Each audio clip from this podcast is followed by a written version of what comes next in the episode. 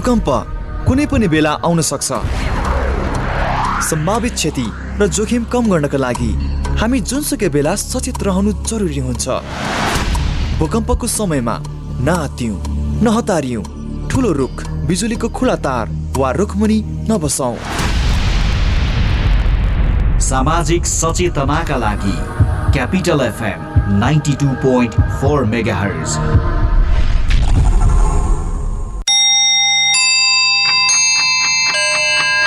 Time check. It's 7 a.m. This time check is brought to you by High Face. Be prepared. Safety first.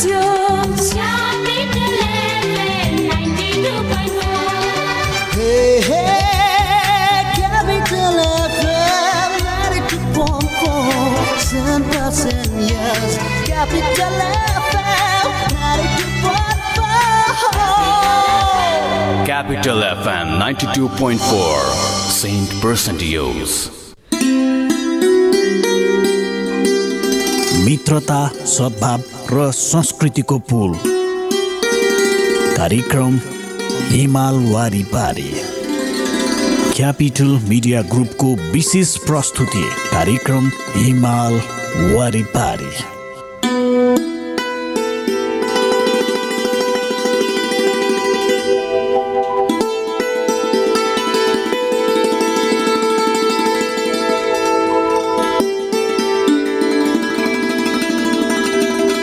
नमस्कार। Capital media ग्रुपको विशेष प्रस्तुति कार्यक्रम हिमाल वारिपारीमा यहाँलाई हार्दिक स्वागत छ।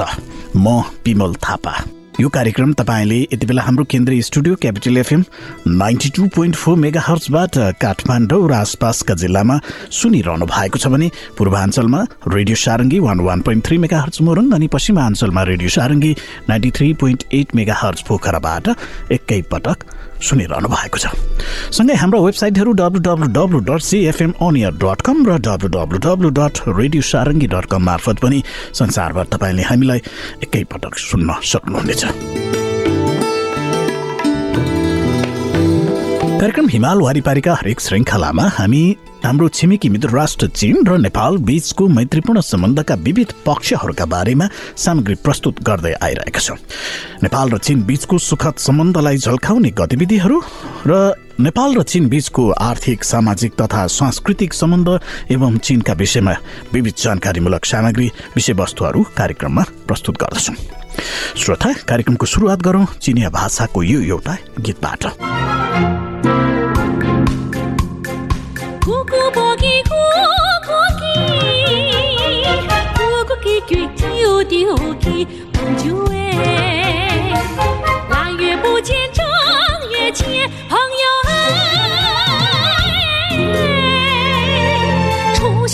元宵节，朋友哎。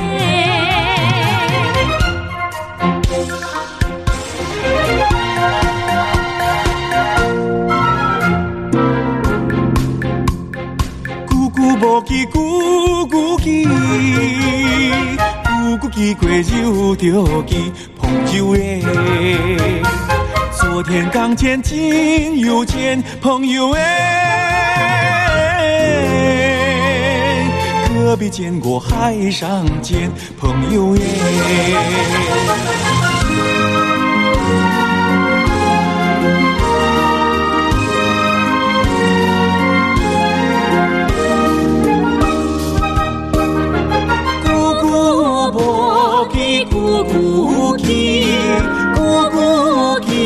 不有着给秋季不季节，孤舟见过四海间。哎，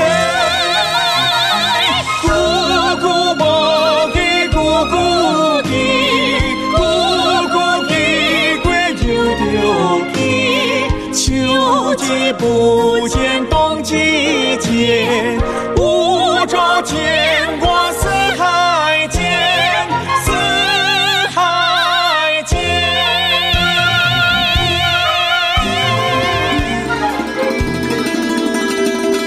श्रोता हिमाल वारिपारीमा अब पनि हामी नेपाल र चीन बीचको मैत्रीपूर्ण सम्बन्धलाई बढुवा दिनका लागि भएका विविध गतिविधिमूलक समाचार प्रस्तुत गर्दैछौ। यसलाई प्रस्तुत गर्दै हुनुहुन्छ सीतास्मा रायमाझी।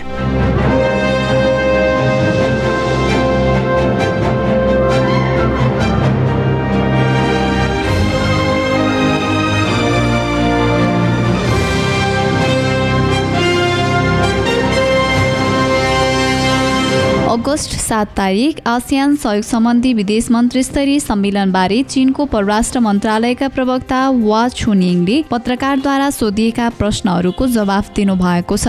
हाल परिवर्तित कोभिड भाइरसबाट विश्वलाई आक्रान्त पारिरहेको छ भने पूर्वी दक्षिण एसियाली मुलुकमा महामारी गम्भीर भएको छ। नयाँ परिस्थितिमा आसियान विदेश मन्त्री स्तरीय सम्मेलनमा महामारी प्रतिरोधी सहयोगबारे प्राप्त मक्यौदाबारे चर्चा गर्दै प्रवक्ता हुवाले भन्नुभएको छ। एकताबद्ध भएर महामारी प्रतिरोध गर्नु नै यसपटकको सम्मेलनमा हासिल गरिएको सबैभन्दा ठूलो मतैक्यता हो। उहाँले थप्नुभयो चीनले यसै क्षेत्रका मुलुकहरूसँगै मिलेर यसै क्षेत्रमा खोपको उत्पादन तथा वितरण केन्द्रको स्थापनामा समर्थन दिँदै जानेछ र जनताहरूको स्वास्थ्य तथा सुरक्षाको संयुक्त संरक्षण गर्ने जाने पनि उहाँले प्रकाश पार्नुभयो। क्षेत्रीय आर्थिक पुनरुत्थानमा देखा परेका गम्भीर चुनौतीको सामना गर्ने चिनिया प्रस्तावबारे व्याख्या गर्दै प्रवक्ता हुवाले आसियानको पुनरुत्थान प्रारूपको कार्यान्वयनलाई मुख्य स्थानमा राख्दै चीनले आपसी व्यापारिक तथा लगानी सहयोगको आधारमा डिजिटल अर्थतन्त्र तथा हरित विकास भने नवीन वृद्धिका क्षेत्रमा आर्थिक पुनरुत्थानको नयाँ स्थिति सिर्जना गर्नेछ।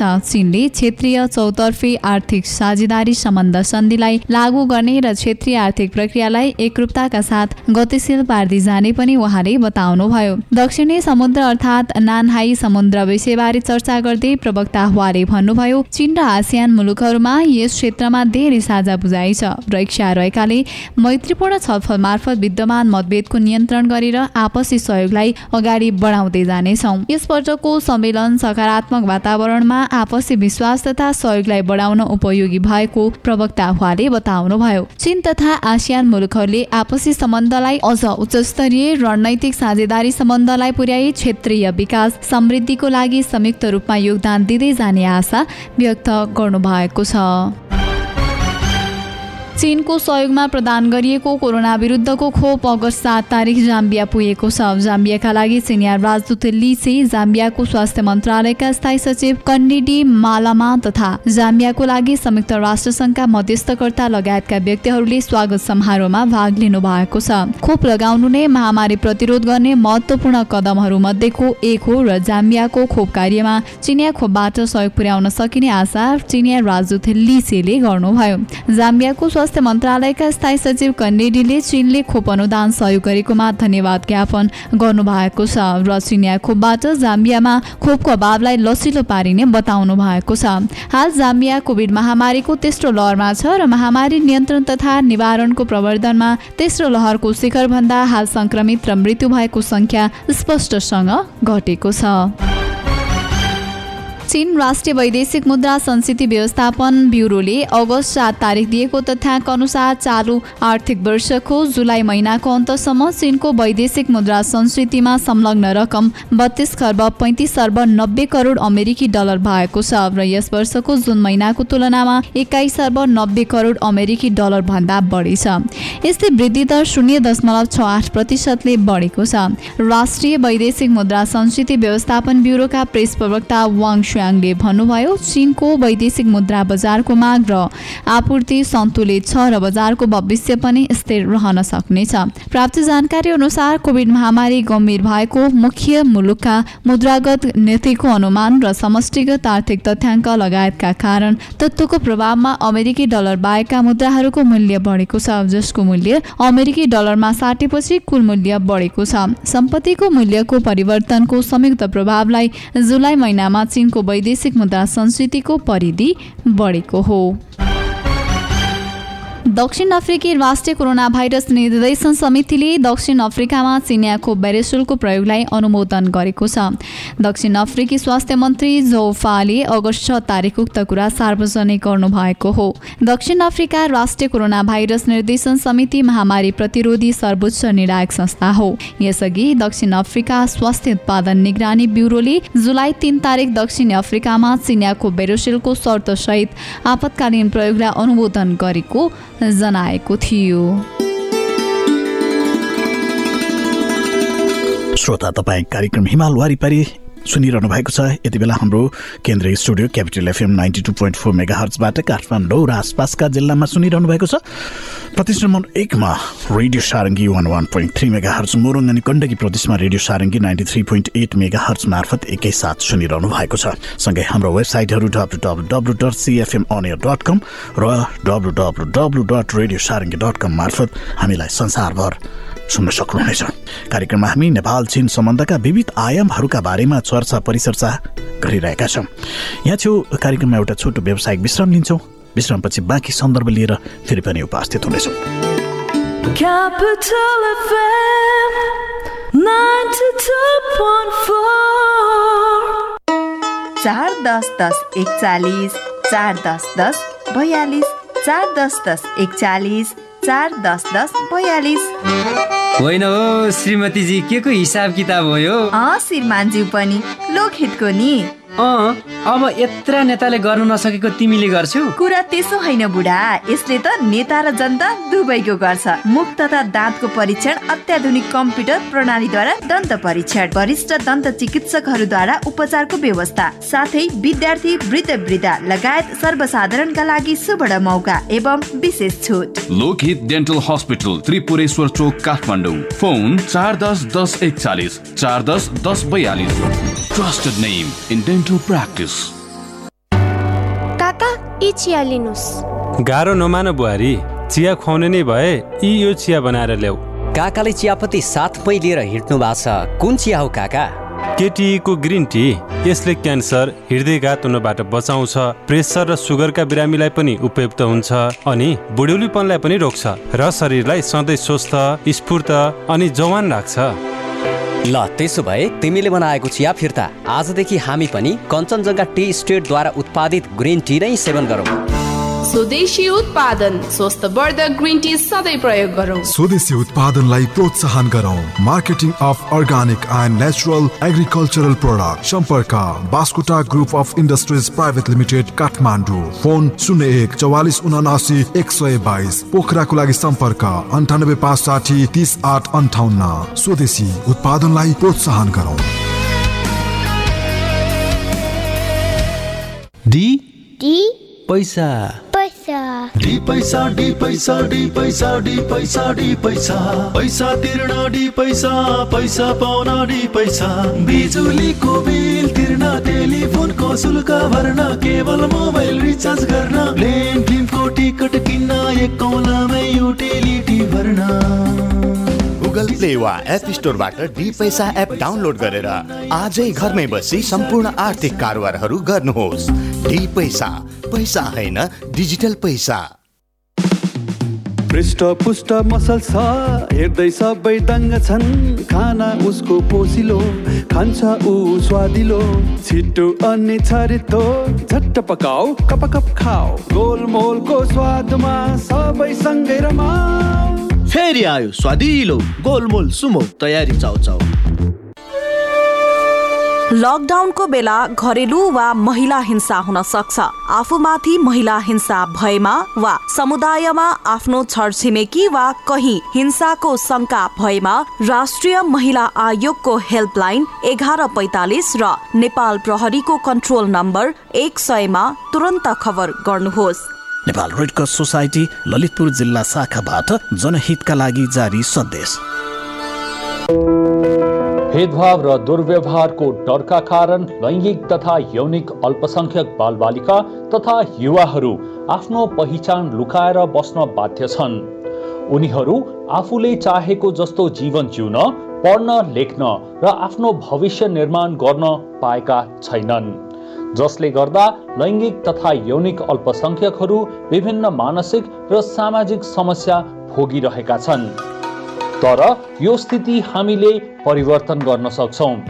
लैङ्गिक तथा यौनिक अल्पसङ्ख्यक बालबालिका तथा युवाहरूलाई विद्यालय घर परिवार र समाजमा स्वीकार गरेर उनीहरूमाथि हुने विभेदको अन्त्य गरी लान्छना र भेदभाव मुक्त वातावरण बनाऊ।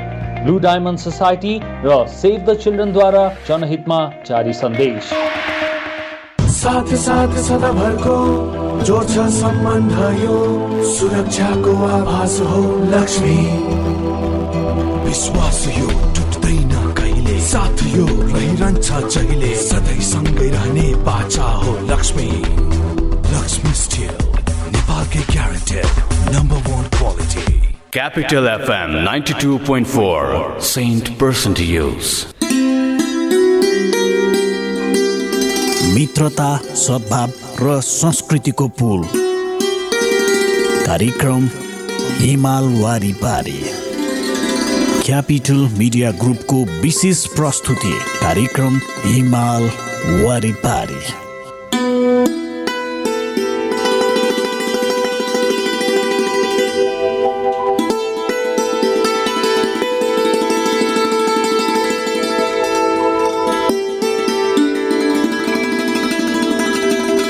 श्रोता यो व्यावसायिक विश्रामपछि यहाँलाई फेरि पनि स्वागत छ। तपाईँ सुन्दै हुनुहुन्छ कार्यक्रम हिमाल वारिपारी। यो कार्यक्रम तपाईँले काठमाडौँ र आसपासका जिल्लामा Capital FM ninety two point four mega हर्चबाट सुनिरहनु भएको छ भने प्रदेश नम्बर एकमा radio Sarangi one one point three mega hertz Morang अनि गण्डकी प्रदेशबाट radio Sarangi ninety three point eight mega hertz मार्फत सुनिरहनु भएको छ भने हाम्रा वेबसाइटहरू W W W dot CFM onair dot com र W W W dot radio Sarangi dot com मार्फत पनि संसारभर एकैपटक सुनिरहनु भएको छ।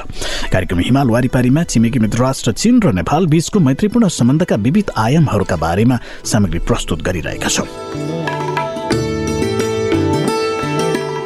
श्रोता हिमाल वारिपारीका हरेक श्रृङ्खलाहरूमा हामी नेपाल र चीन बीचको मैत्रीपूर्ण सम्बन्धका विविध आयामहरूलाई प्रस्तुत गर्दै आइरहेका छौँ र हामी कार्यक्रम हिमाल वारिपारीमा नेपाल र चीन बीचको मैत्रीपूर्ण सम्बन्ध र यी सम्बन्धलाई बढुवा दिनका लागि नेपाल र चीनमा भएका विविध गतिविधिहरू पनि हामी कार्यक्रममा प्रस्तुत गर्दै आइरहेका छौँ। अब पनि हामी एउटा रोचक जानकारी यहाँ प्रस्तुत गर्दैछौँ। यसलाई प्रस्तुत गर्दै हुनुहुन्छ साथी श्याम राणा मगर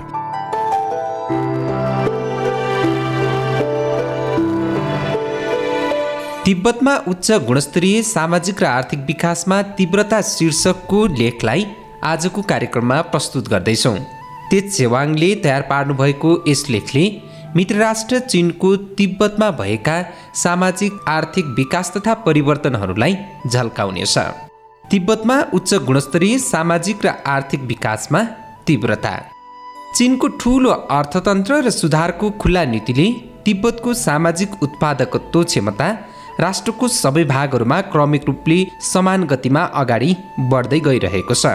यहाँ बसोबास गर्ने सबै जनजातिहरूले बढ्दै गरेको आधुनिक सभ्यताका उपलब्धिहरूको लाभ उठाइरहेका छन्। केन्द्र सरकार र चिनिया जनताहरूको भरपुर सहयोगमा स्थानीय जनताहरू गरिबी र पिछडिएको अवस्था विरुद्ध लड्न एकजुट भएका थिए। यी सबैजनाको प्रयासले तिब्बत स्वायत्त प्रदेशमा आर्थिक तथा सांस्कृतिक समृद्धि सम्पूर्ण सामाजिक प्रगति स्वस्थ पर्यावरणीय वातावरण र जनताको सम्पूर्ण कल्याण सहितका आधुनिक युग ल्याउन सफल भएको थियो। नयाँ परिस्थिति र नयाँ कार्यप्रणालीले सिर्जना गरेको चुनौतीहरूको सामना गर्ने क्रममा यस क्षेत्रका जनताहरूले उच्च कोटिको सामाजिक र आर्थिक विकासमा तीव्रता ल्याउन प्रयासरत थिए। सम्पूर्ण समाजलाई अगाडि लैजाने कार्यलाई सुरु गर्नुभन्दा पहिले शान्ति र स्थिरता कायम राख्नका लागि यसका आधारभूत पक्षहरूमा विशेष ध्यान दिएको थियो। प्रारम्भिक चरणमा गरिबी उन्मूलन विरुद्धको लडाइँमा सफलता हासिल गर्नु थियो जसका लागि जनताहरूले आफूले पाउने सार्वजनिक सेवा स्थानीय उत्पादनको उद्यम तथा त्यसको ढाँचाको बारेमा जानकार हुन र त्यसको कमी कमजोरीहरूलाई हटाएर उपभोग गर्न सक्षम हुन आवश्यक थियो। सभ्यताको विकास गर्न जनताको जीवनस्तर उकास्न र स्वस्थ पर्यावरणीय वातावरणको कायम राख्नको निमित्त जनताहरू आत्मनिर्भरतर्फ उन्मुख भइरहन नितान्त आवश्यक थियो। गरिबी विरुद्धको लडाइँबाट प्राप्त उपलब्धिहरूप्रति ऐक्यबद्धता। तिब्बत स्वायत्त प्रदेश चिनको एकमात्र प्रान्तीय स्तरको क्षेत्र हो जुन राष्ट्रिय स्तरबाटै अति पिछडिएको क्षेत्रको रूपमा सूचीकृत गरिएको थियो। सन् दुई हजार पन्ध्रमा कुल चौहत्तरवटा काउन्टी तथा जिल्लाहरू राष्ट्रको पिछडिएको क्षेत्रहरूको सूचीमा उल्लेख गरिएको थियो। त्यहाँको कुल जनसङ्ख्याको पच्चिस दशमलव तिन दुई प्रतिशत जनताहरू गरिबीको रेखामुनि रहेको तथ्याङ्क रहेको थियो।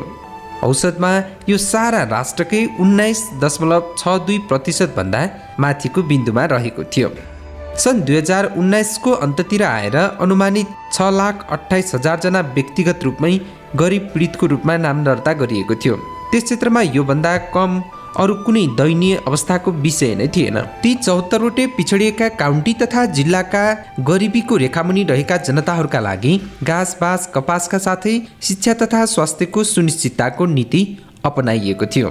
यस नीतिलाई स्थानीय स्तरमा दुई भए चिन्ता छैन र तिन भए पक्का भन्ने एजेन्डाले परिभाषित गरिएको थियो। यस क्षेत्रका पिछडिएका जनताहरूको प्रति व्यक्ति आय सन् दुई हजार पन्ध्रमा चौध सय उनान्से युएनबाट वृद्धि भएर सन् दुई हजार उन्नाइसमा नौ हजार तिन सय अठाइस युएनसम्म पुगेको थियो। स्थानीयहरूले उनान्से प्रतिशत सन्तुष्टिको स्तर पार गरेका थिए। ऐतिहासिक रूपमै गरिबीको मुद्दालाई समाप्त पारिएको थियो। त्यसैले तिब्बतका सारा किसान तथा पशुपालकहरूले एकै स्वरमा नारा लगाउने गर्दछन्।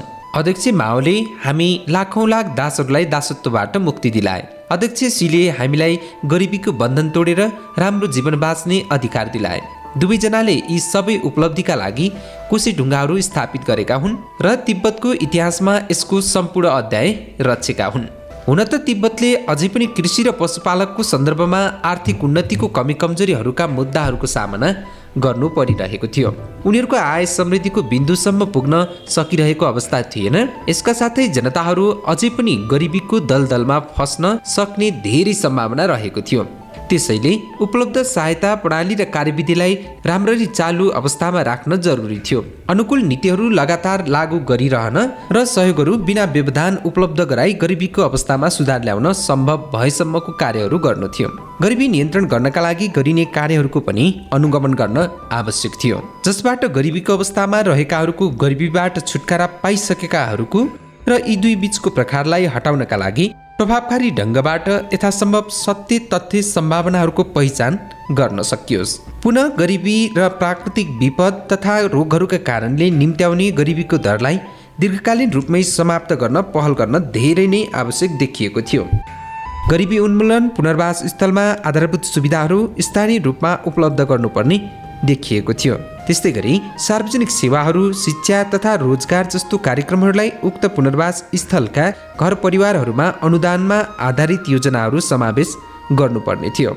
गरिबी उन्मूलनको पूर्तिको निर्धारित जगको आधारमा सारा जनतालाई समृद्धिको बिन्दुमा पुर्याउनका लागि वैज्ञानिक योजनाहरू र ग्रामीण भेगका आधारभूत रणनीतिहरूलाई एकताबद्ध गरी प्रभावी ढङ्गले अघि बढ्नु थियो। आज हामी तिब्बतमा उच्च गुणस्तरीय सामाजिक तथा आर्थिक विकासमा तीव्रता शीर्षकको तोइत स्वाङले तयार पार्नु भएको लेखलाई प्रस्तुत गरेका राखेका छौँ। अब संरचनात्मक कमीहरूको परिपूर्ति सुधारको खुल्ला नीति लागू भएदेखि तिब्बत स्वायत्त प्रदेशमा संरचनात्मक हिसाबमा लामो फड्को मार्दै विकासले गति लिन थालेको थियो।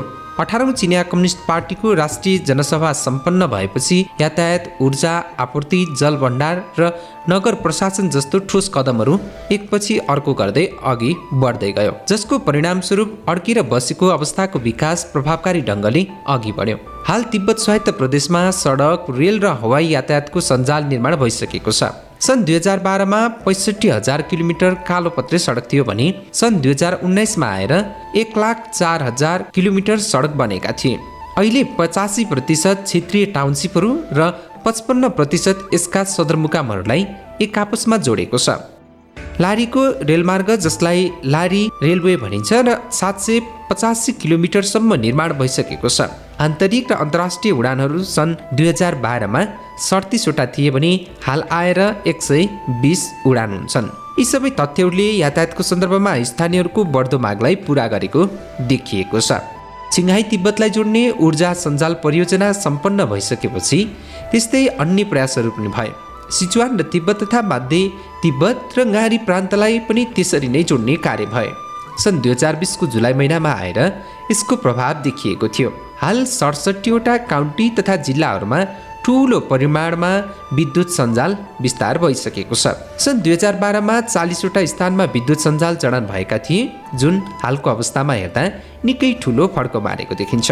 गारी प्रान्तमा यो परियोजना सन् दुई हजार बिस अन्तसम्ममा विस्तार भएको हो जसबाट सबै चौतरवटै काउन्टी तथा जिल्लाहरूमा अधिकभन्दा अधिक बिजुली बत्ती पुर्याउन सकिनेछ। जल भण्डारण सुविधाहरूले पनि धेरै राम्रो उन्नतिको प्रत्याभूति गराएको छ। विशेष गरेर सफलतापूर्वक निर्माण गरिएको फाङ्तुओ जल भण्डार सञ्जाल र यार्लुङ जलाशयले विकासमा गति दिने कार्य गरेका छन्। सहरी तथा ग्रामीण भेगका सडकहरू पुलहरू जल आपूर्ति सञ्जाल ढल व्यवस्थापन फोहोर सङ्कलन तथा व्यवस्थापन विधिहरू लगायतका सार्वजनिक सुविधाहरू राम्रो सुधारका साक्षीहरू हुन्। तिब्बतको भित्री र बाहिरी क्षेत्रहरूमा साथसाथै स्थानीय सहरी तथा ग्रामीण समुदायहरू बीच डिजिटल दूरी लगातार कम हुँदै गइरहेको छ। फोर जी इन्टरनेट सेवा र सञ्चार माध्यम अन्ठानब्बे प्रतिशत फैलिसकेको अवस्था छ। दुर्गम भेगका कृषि क्षेत्रका जनताहरूले अनलाइन खरिदारी मोबाइल भुक्तानी र अन्य अनलाइन सेवाहरू मोबाइलबाटै गर्न सक्दछन्। संक्षेपमा भन्नुपर्दा संरचनात्मक विकासले तिब्बत आन्तरिक र बाह्य स्थानहरू तथा सहरी तथा ग्रामीण भेगका जनताहरूसँग धेरै नै नजिकिएको छ। तिब्बतमा बस्ने सबै जनजातिहरूको जीवनस्तर र उत्पादन क्षमतामा सुधार गर्ने कार्य गर्नुका साथसाथै विशेष गरेर तिब्बतको सामाजिक र अर्थव्यवस्थामा सुधार ल्याउन सशक्त रूपमा अघि बढ्नु थियो। तिब्बतमा ठुल्ठुला पहाडहरू र गहिरो उपत्यकाहरूको विशाल भूमि हो। तर यहाँको जनसङ्ख्या पातलो छ। यी तथ्यहरूले तिब्बतमा संरचना निर्माणमा उच्च लागत तर प्रति व्यक्ति कम उपभोगको आधारमा आवश्यक लगानी निर्धारण गर्यो। दुर्गम भेगका कृषि तथा पशुपालन क्षेत्रहरूमा अझै पनि आधारभूत सुविधाहरूको कमी भइ नै रहेको छ। त्यसैले वास्तविक अवस्था अनुसार तिब्बतको आधारभूत संरचना निर्माण कार्य गर्न आवश्यक थियो। सुरक्षाको सिद्धान्त व्यावहारिकता लागत प्रभावकारिता र सम्भाव्यताको सिद्धान्त अनुसार गर्न एकदमै सावधानी तथा विस्तृत हिसाबको योजना बनाउन महत्त्वपूर्ण हुनुका साथसाथै क्रमबद्ध र व्यवस्थित ढङ्गले वैज्ञानिक दृष्टिकोणका साथ सक्रिय रूपले लागू तथा विकसित गर्नु थियो। विस्तृत रेलमार्गहरूको अन्तर्क्षेत्रीय यातायात प्रणाली उच्च स्तरीय राजमार्गहरू र कार्गो ढुवानी विमानस्थलहरू यसको मेरुदण्ड छ। यसको मेरुदण्ड हो। राष्ट्रिय र प्रान्तीय राजमार्गहरू यसको प्राथमिक निकायहरू हुन्। त्यसैले यसको निर्माण द्रुत गतिमा गर्न अति आवश्यक थियो। विशेष गरेर सिचुवान तिब्बत रेलमार्ग लगायतका सार्वजनिक सेवा सुविधाहरू जस्तो प्रमुख र अर्थपूर्ण निर्माण परियोजनाहरू अगाडि बढाउन थियो। श्रोता यी र यस्ता धेरै सामग्रीहरू प्रस्तुत गर्दा गर्दै आजको हिमाल वारिपारीको हामी अन्त्यतिर आइसकेका छौँ। यो कार्यक्रम यहाँले सुनिदिनु भयो यहाँलाई धेरै धेरै धन्यवाद। कार्यक्रम उत्पादनमा साथ दिनुहुने साथीहरू रमेश हदुवाली श्याम राणा मगर सीतासमा रायमाझी र विश्वराज विष्टसँगै म कार्यक्रम प्रस्तुता विमल थापा पनि बिदा हुन्छु। नमस्कार।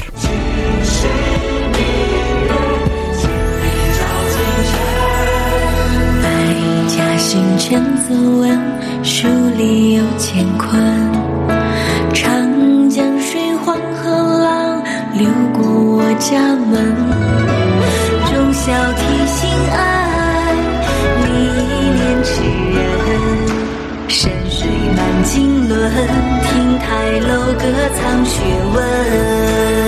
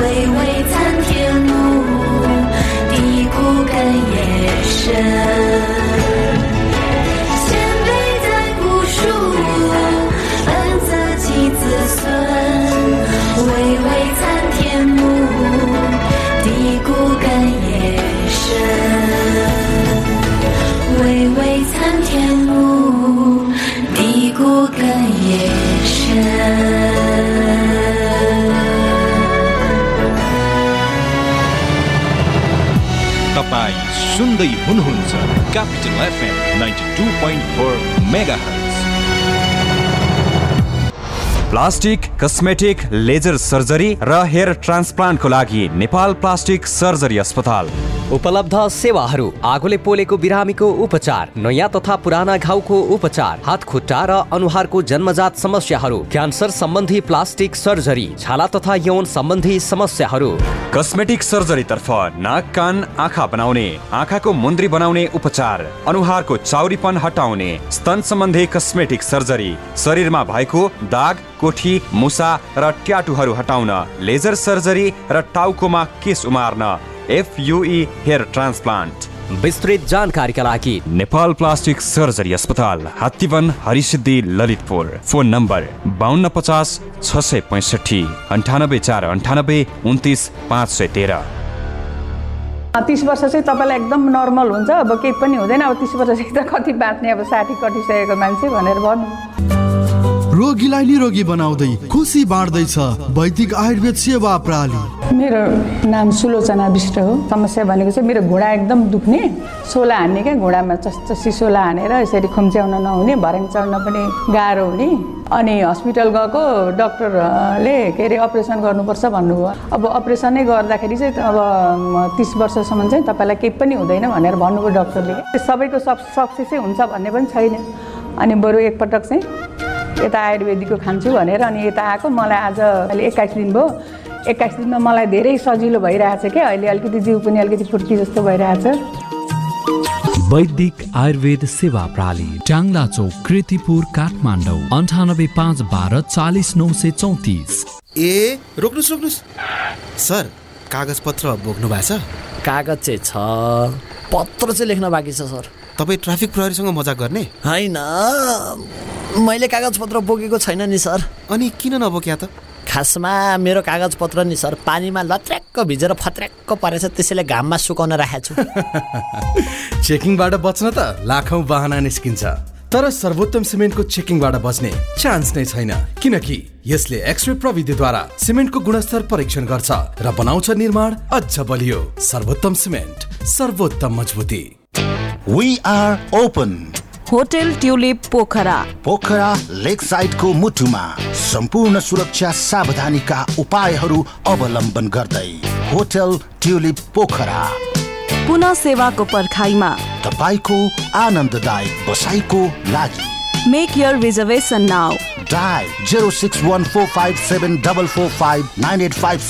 double one four two one log on W W W dot tulip Pokhara dot com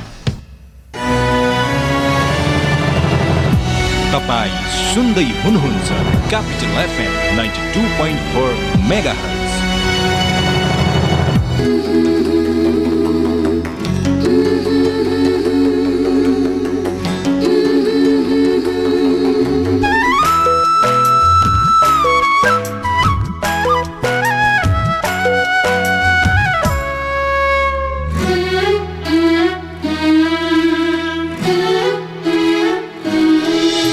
मेरो प्यारो मेरो प्यारो,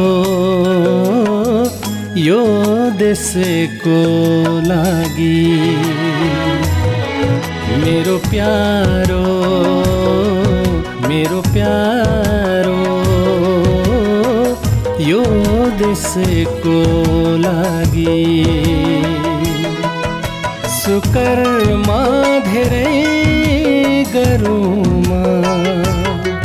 यही देशको लागि समर्पित रही। यही देशको लागि मरुमा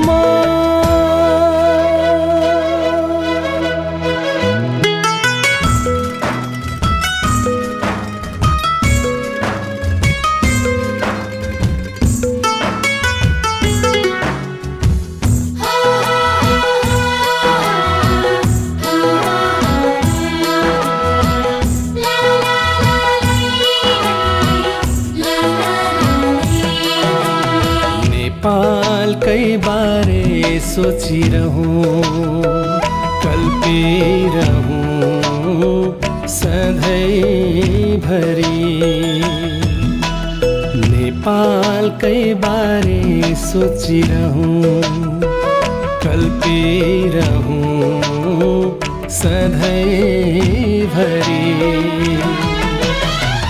देखूं सपना नेपालकै लागि देखूं सपना नेपालकै लागि।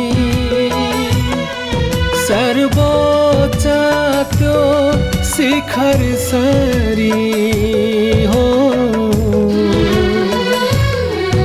अघि बढ्छ भने मेरो देश। बरु पछि सरुमा।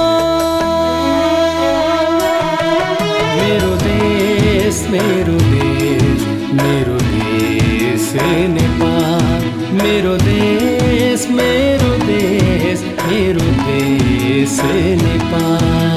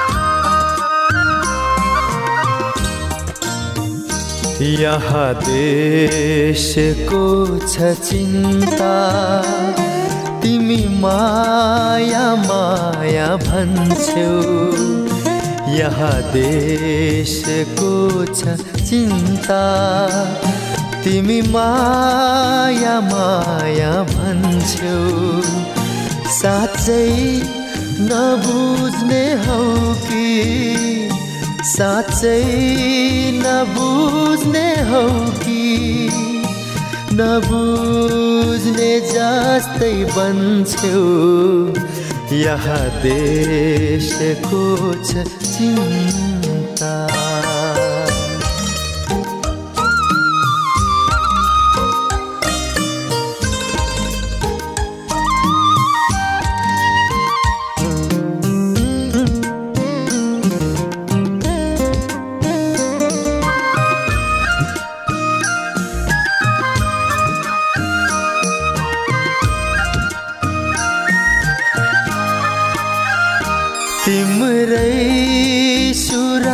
सुरक्षा गर्न गाह्रो छ या मलाई?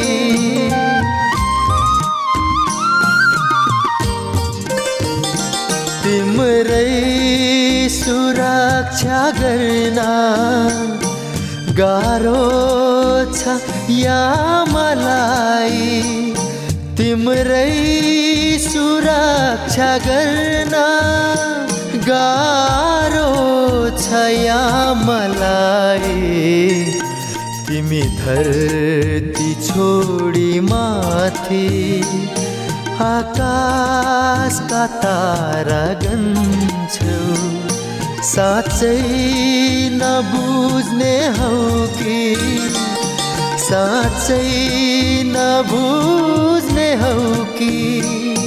नबुझ्ने जस्तै बन्छौ। यहाँ देशको छ चिन्ता।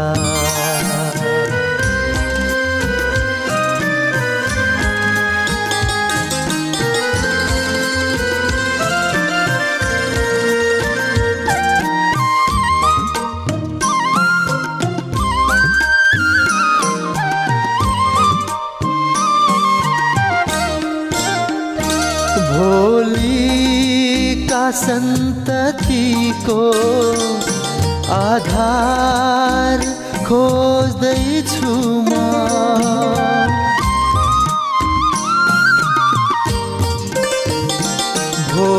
भोलिका सन्ततिको आधार खोज खोज्दैछु म भोलिका सन्ततिको आधार खोज्दैछु म।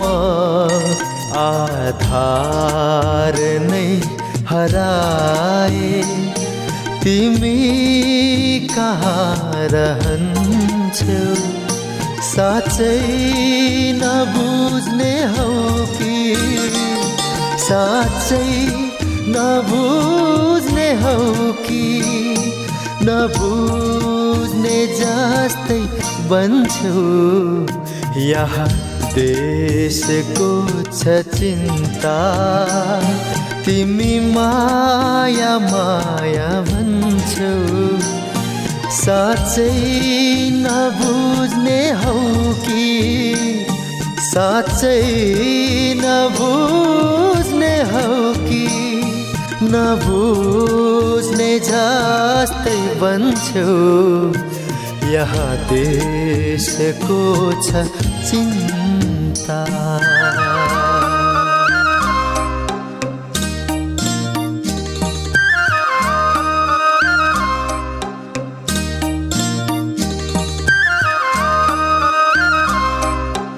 Capital FM 92.4 Saint Person to use. तिस वर्ष चाहिँ तपाईँलाई एकदम नर्मल हुन्छ अब केही पनि हुँदैन अब तिस वर्षदेखि त कति बाँच्ने अब साठी कटिसकेको मान्छे भनेर भन्नु रोगीलाई निरोगी बनाउँदै खुसी बाँड्दैछ।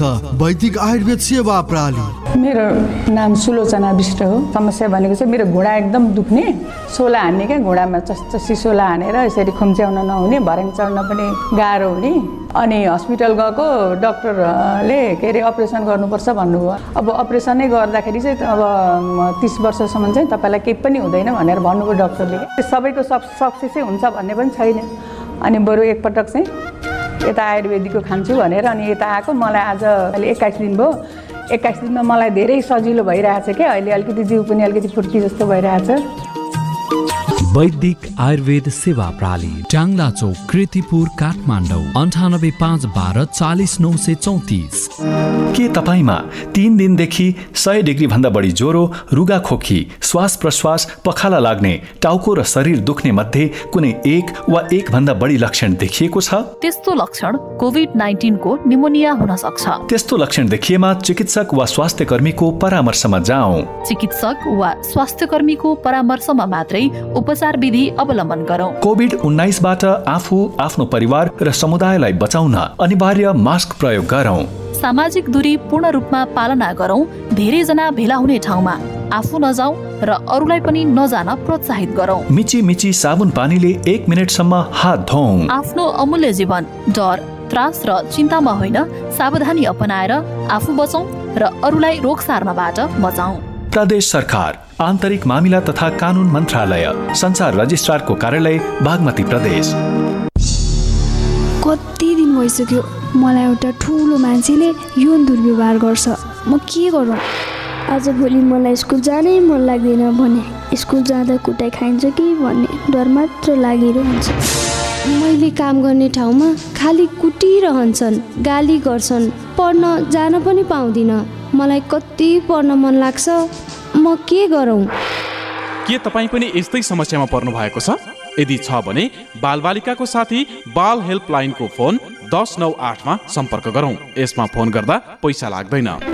बाल अधिकारको संरक्षणको अभियानमा नेपाल सरकार महिला बालबालिका तथा ज्येष्ठ नागरिक मन्त्रालय नेपाल टेलिकम एनसेल युनिसेफ र सिभिल नेपालको सहकार्य। तपाईँहरूलाई एउटा कुरा भन्छु ल। आगलागी हुन नि। तिन चिजको जरुरत हुन्छ। पहिलो हिट यानि कि तापक्रम। दोस्रो फ्युल अर्थात् आगोमा जे बल्छ सबै जस्तै घर जङ्गल कागज मान्छे। अनि आगो लाग्न चाहिने तेस्रो कुरा हो अक्सिजन। यी तिन चिज मिले भने आगो लाग्छ।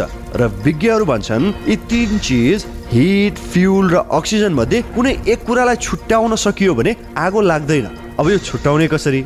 यसको उपाय छ नेपालको पहिलो फायर स्कुल अनि private multi dimensional training centre Himalayan institute of fire and emergency services प्रालीसँग जहाँ आगलागी नियन्त्रण विपद व्यवस्थापन जोखिम न्यूनीकरणका साथै सुरक्षित रहने तरिका अनि राहत र उद्धार कार्य सम्बन्धी अन्तर्राष्ट्रिय स्तरका तालिमहरू राष्ट्रिय र अन्तर्राष्ट्रिय प्रशिक्षकहरूबाट दिइन्छ। त्यसैले आगलागीको जोखिमबाट बचौँ र अरूलाई पनि बचाउँ।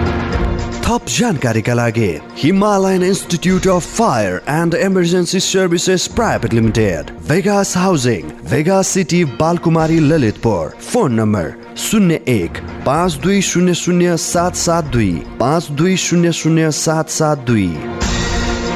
HIFES be prepared safety first जिन्दगीको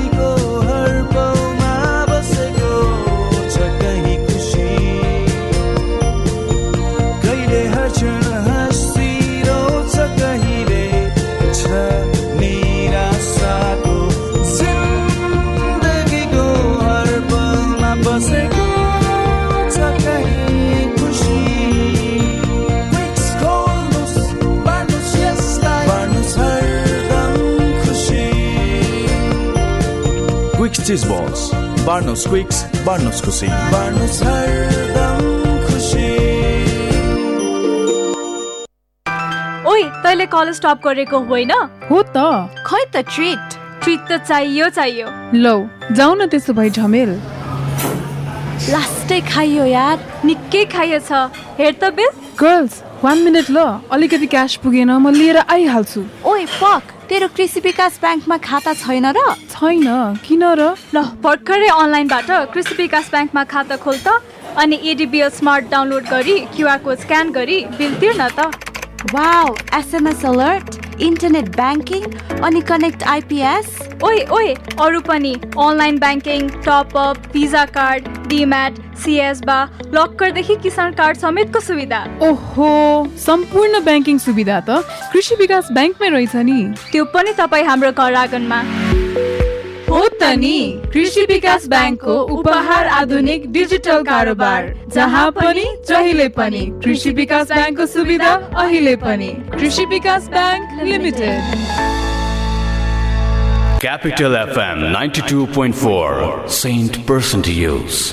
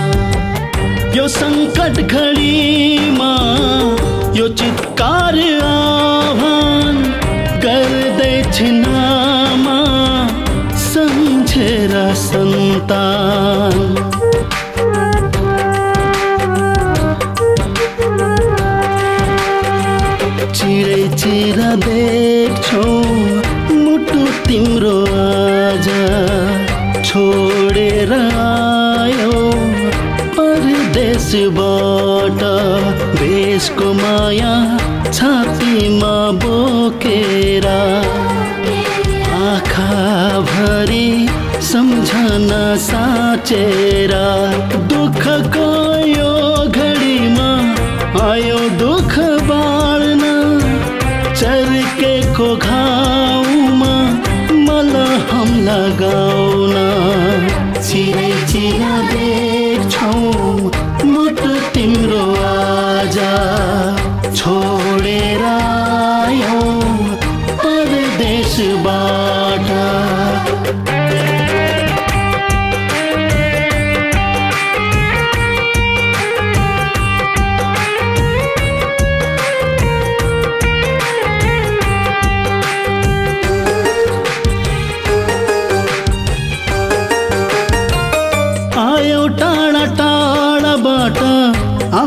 देश सम्झेर सानो छँदा खेलेको ठाउँ याद आएर प्रकृतिले हामीलाई किन यस्तो गर्यो?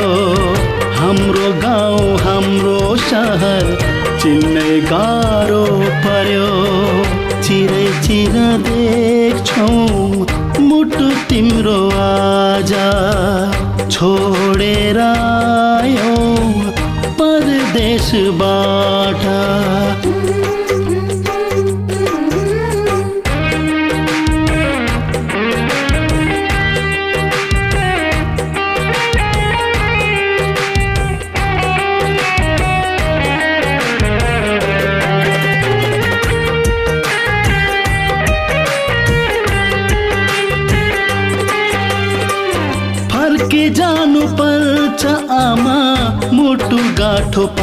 पारेर आँखा बन्द गर्दा देख्छौ भत्किएका सङ्घार छोडी जान मन मान्दैन।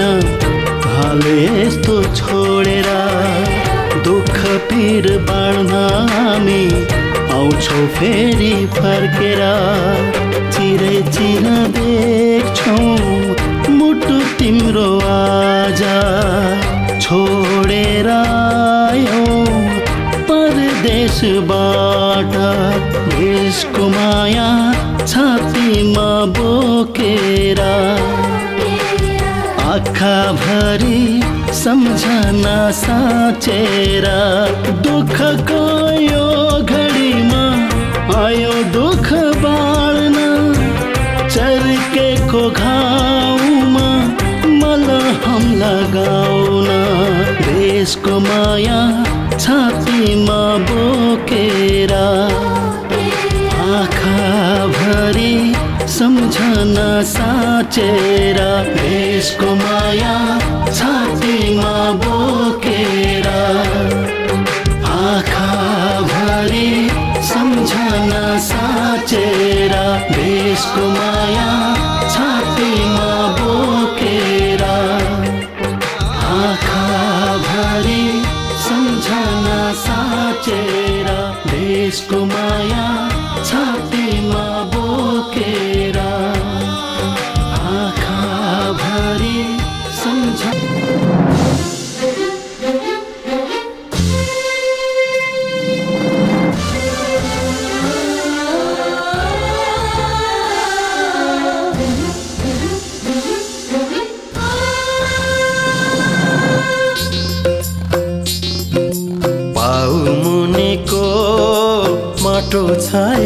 एउटै हामीले हिँड्ने बाटो छ एउटै।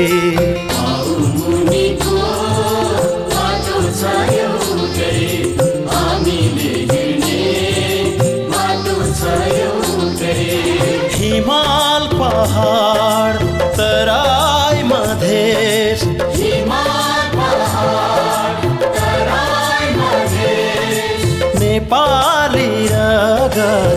रातो छ एउटै।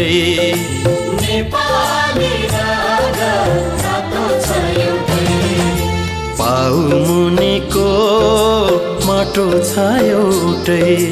हामीले हिँड्ने बाटो छ एउटै।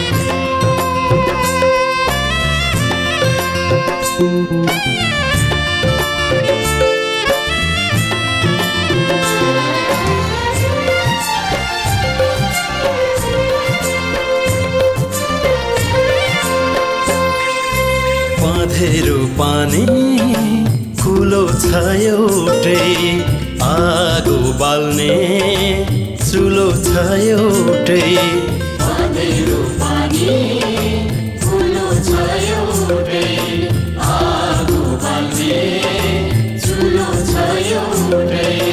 जातले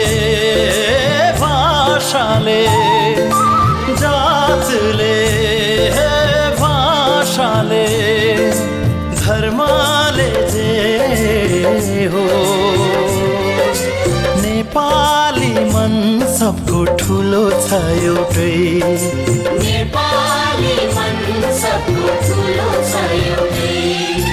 पाउ मुनिको माटो छ एउटै। हामीले हिँड्ने बाटो छ एउटै।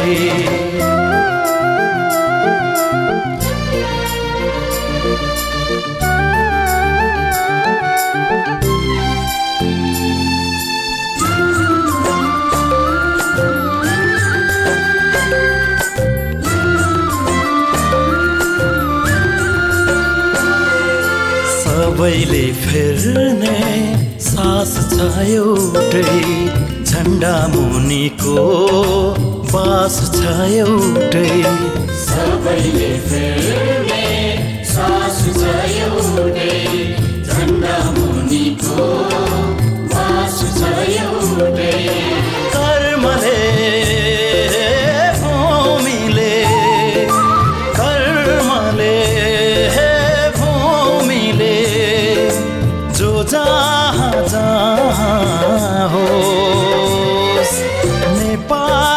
भई बाँच्ने आश छ एउटै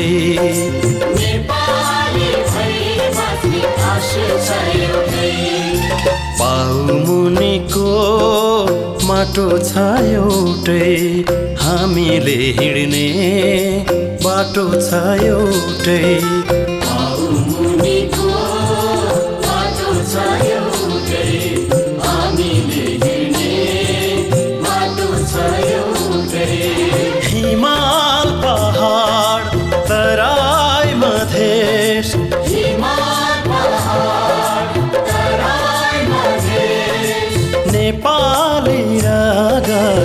रातो छ एउटै।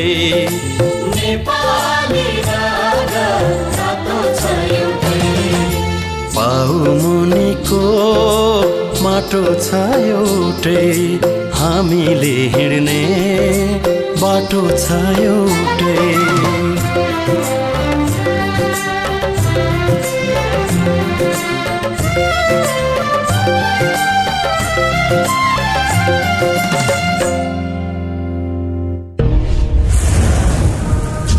विश्वमा कोरोना भाइरसको सन्तास बढिरहेका बेला नेपालमा पनि यसको संक्रमण बढिरहेको छ।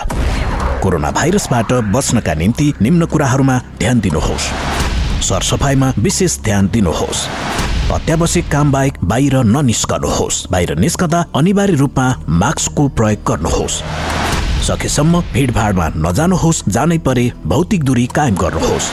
फोहोर हातले नाक मुख र आँखा नछुनुहोस्। बाहिरबाट आएपछि अनिवार्य रूपमा साबुन पानीले हात धुनुहोस्। माछा मासु राम्रोसँग पकाएर मात्रै खानुहोस्। हाछ्यौँ गर्दा वा खोक्दा नाक र मुख बन्द गर्ने रुमालको प्रयोग गर्नुहोस्। फ्लूको लक्षण देखिए तुरुन्तै चिकित्सकसँग सल्लाह लिनुहोस्। झुलिलो खानेकुरा पर्याप्त मात्रामा खानुहोस् धुम्रपान र मद्यपान नगर्नुहोस्। सामाजिक सचेतनाका लागि capital FM ninety two point four mega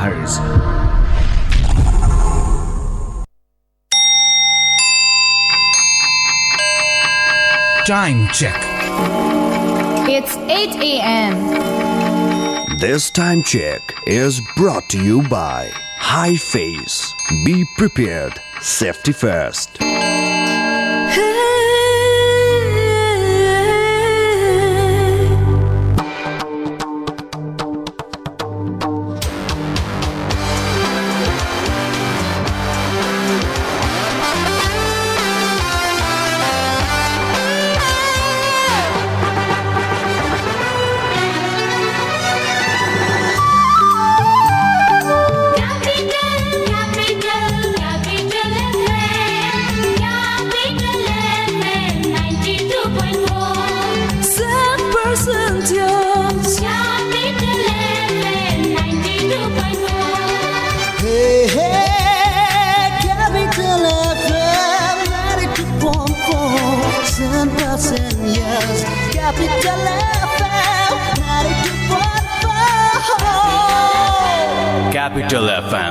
92.4 Saint Percentios. रोगीलाई निरोगी बनाउँदै खुसी बाँड्दैछ वैदिक आयुर्वेद सेवा प्रणाली विश्वको सबैभन्दा पुरानो उपचार पद्धति आयुर्वेद र आयुर्वेद उपचार पद्धतिमा आफ्नो छुट्टै नाम र पहिचान बनाएको वैदिक आयुर्वेद सेवा प्रणाली नमस्कार कार्यक्रम मेरो देश मेरो आयुर्वेदमा। कस्तुरी बिनाको खोजीमा भौतारिए जस्तै गरी विभिन्न उपचार पद्धतिबाट थकित भई भौतारिनेहरूका लागि वैदिक आयुर्वेद सेवा प्रणालीको आयुर्वेदको बाटो। कार्यक्रम मेरो देश मेरो आयुर्वेदमा आयुर्वेद योग स्वास्थ्य जीवनशैलीबाट बिरामीहरूको उपचारमा प्राप्त भएको सफलताको कथा यहाँहरूमाझ प्रस्तुत गर्ने गर्छौँ। आज पनि हामीसँग यस्तै एउटा सफलताको कथा छ। धरान बाह्र इटहरेकी सुलोचनाको। दसौँ वर्षदेखि सुलोचना घोडा दुख्ने समस्याबाट पीडित हुनुहुन्थ्यो। देशका नाम चलेका अस्पतालहरू जाँदा अपरेसनको कुनै विकल्प नरहेको र तिस वर्षपछि के हुन्छ भन्ने कुरा नै थाहा नहुने जानकारी पाएपछि के गर्ने के नगर्ने अन्यलमा पर्नुभयो। मेरो समस्या भनेको चाहिँ मेरो घुँडा एकदम दुख्ने। सोला हान्ने क्या? घुँडामा जस्तो सिसोला हानेर यसरी खुम्च्याउन नहुने भर्याङ चढ्न पनि गाह्रो हुने। तिस वर्ष चाहिँ तपाईँलाई एकदम नर्मल हुन्छ। अब केही पनि हुँदैन। अब तिस वर्ष चाहिँ त कति बाँच्ने? अब साठी कटिसकेको मान्छे भनेर भन्नु। अनि मैले ल अब त्यो कसैको त अब सक्सेस सबैको सक् सक्सेसै हुन्छ भन्ने पनि छैन। घर परिवार इष्टमित्र सबैको सल्लाह विपरीत सुलोचना आफ्नो उपचार अब आयुर्वेद पद्धतिबाट गर्ने निर्णय गर्नुभयो। जुन निर्णय आफ्ना परिवारले राम्रो होला त जडीबुटीले के गर्न सक्ला र भन्ने प्रश्न गर्नुहुन्थ्यो। जडीबुटीले कहाँ हुन्छ भनेर अब घरमा पनि अरूले अब पत्याउँदैन थिए नि त। अनि मैले अब आफै जान्छु एकपटक चाहिँ अब लिन्छु भने अब नभन्दै राम्रै भइरहेछ होइन। जब वैदिक आयुर्वेद सेवा प्रणालीबाट डाक्टरको सल्लाह अनुसार उहाँ आफ्नो जीवनशैलीमा परिवर्तन गरे सँगसँगै आयुर्वेदिक औषधिको सेवन गर्नुभयो। सेवन गरेको केवल एक्काइस दिनमा नै उहाँले आफ्नो घोडाको दुखाइमा कमी र शरीरमा एक प्रकारको फुर्तिलोपन अनुभव गर्नुभयो। डक्टरको सल्लाह अनुसार औषधि दिनुभयो र अनि आज बाइस दिन भयो एक्काइस दिन भएछ औषधि खाएको। एक्काइस दिनमा मलाई धेरै सजिलो भइरहेछ क्या अहिले अलिकति जिउ पनि अलिकति फुर्ती जस्तो भइरहेछ।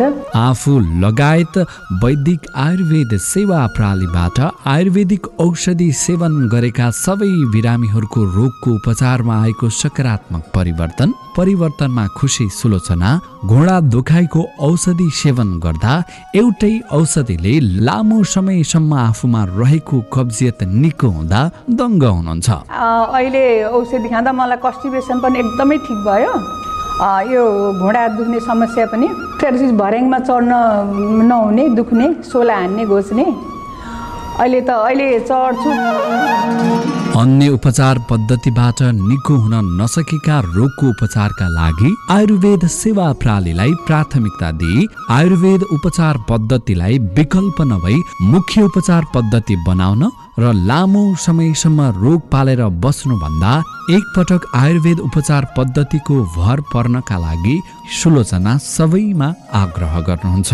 अरूलाई पनि यसरी आउनु होला आफ्नो जीवनदेखि हार खाएर नबस्नु होला अब अब सबैतिर हस्पिटलहरूबाट पनि अब एकजना यहाँ बहिनी यहीँ आइराख्नु भएको छ। उहाँलाई कस्तो एकदम जिउै हलचल गर्न नसक्ने। उहाँले अब यहाँ धेरै राम्रो अहिले त अलिअलि हिँड्न पनि थालिसक्नु भएछ। उहाँ जिउै नचल्ने उहाँको त पुरै अहिले धेरै राम्रो भएछ उहाँको। अनि अब रोग पालेर बस्नुभन्दा एकपटक अब डक्टरहरूले अब सक्दिन नसकेको लाई पनि यहाँ आउँदा धेरै राम्रो हुँदो रहेछ भन्ने कुरो मैले त्यो बुझेँ देखेँ होइन? आफूले पनि अनुभव गरेँ। धरानकी सुलोचनाको यो सफलताको कथा त एक प्रतिनिधि पात्र मात्र हो।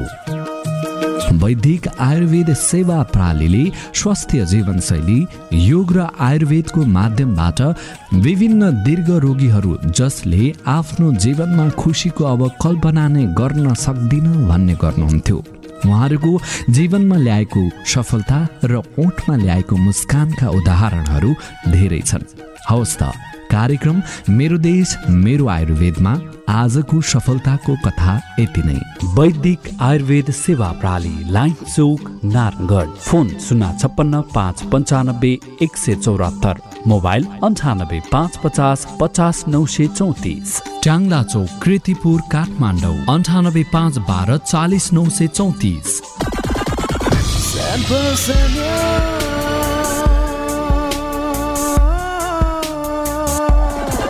92.4 megahertz.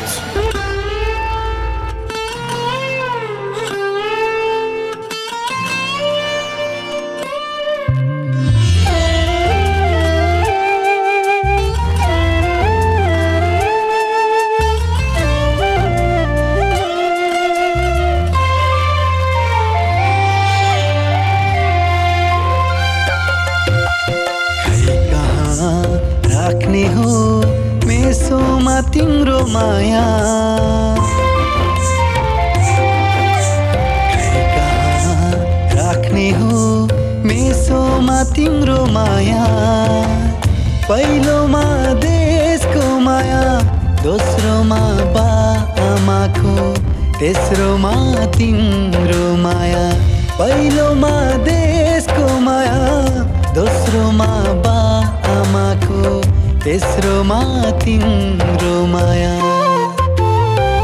कहाँ राख्ने हो मेसोमा तिम्रो माया।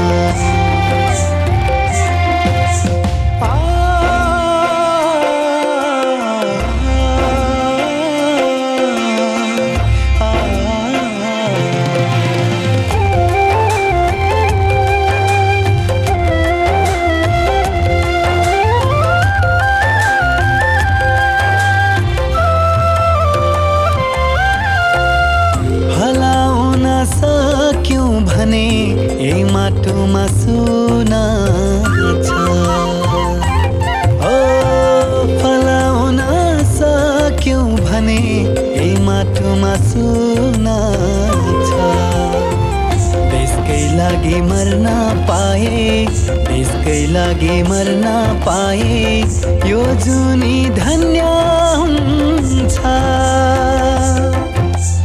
हरदम बगिरहेछ नसा नसामा तिम्रै माया। हरदम बगिरहेछ नसा नसामा तिम्रै माया।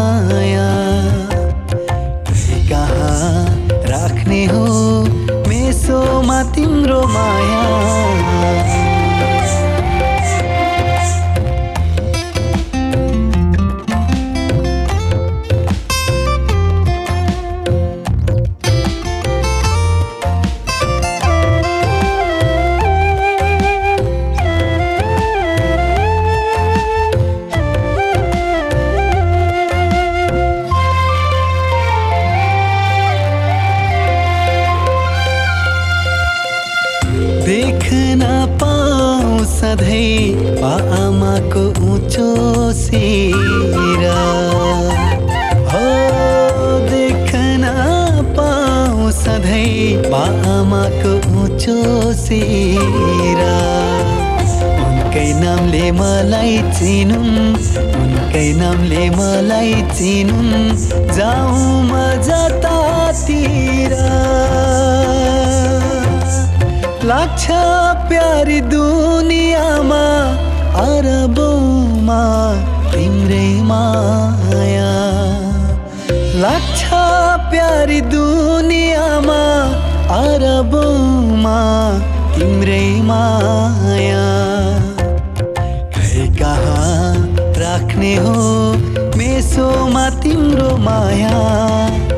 पहिलोमा देशको माया दोस्रोमा बा आमाको तेस्रोमा तिम्रो माया।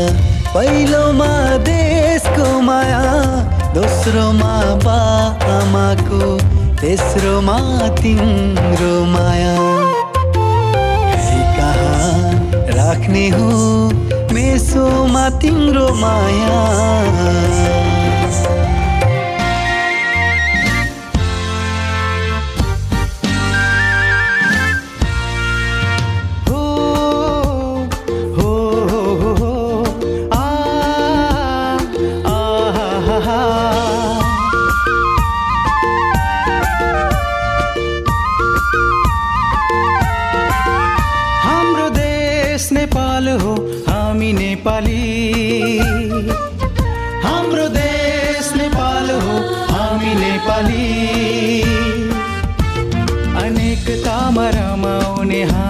नेपाली अनेकतामा रमाउने हामी नेपाली।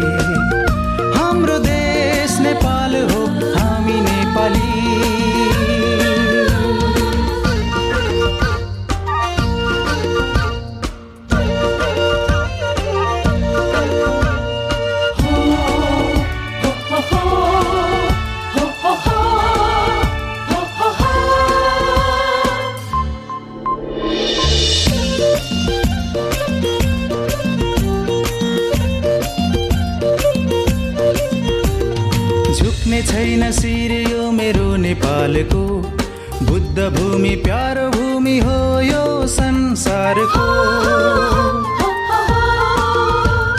झुक्ने छैन शिर यो मेरो नेपालको बुद्ध भूमि प्यारो भूमि हो यो संसारको।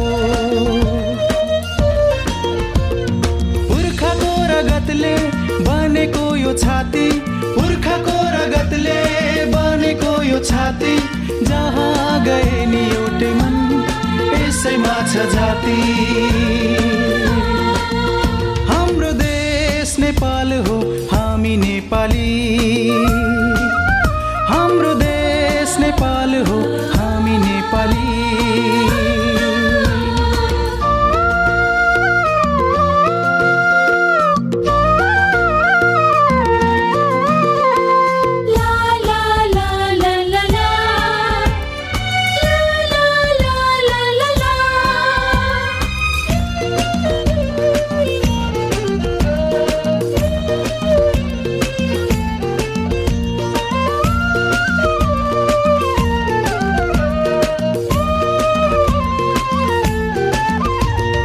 चन्द्र सूर्य अङ्कित झन्डा लाली गुराँस फुल हिमाल पहाड तराईको पहिचान नभुल।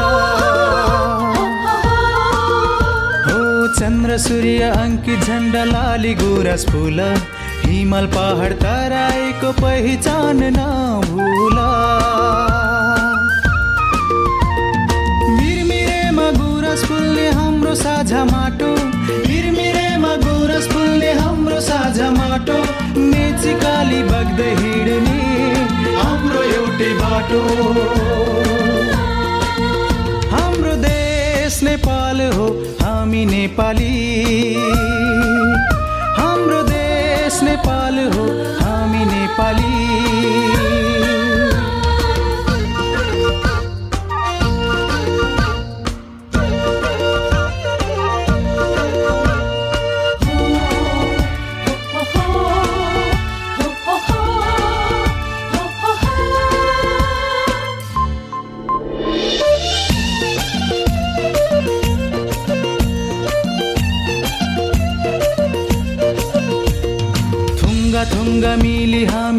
हामी माला बन्नु पर्छ समावेशी फुलबारीमा हामी रम्नु पर्छ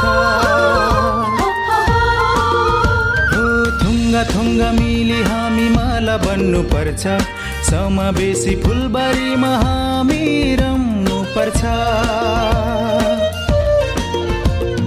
सप्तरङ्गी इन्द्रेणी झै साथी हुनु पर्छ सप्तरङ्गी साथी हुनु पर्छ सगरमाथा शिखर जस्तै माथि हुनु पर्छ।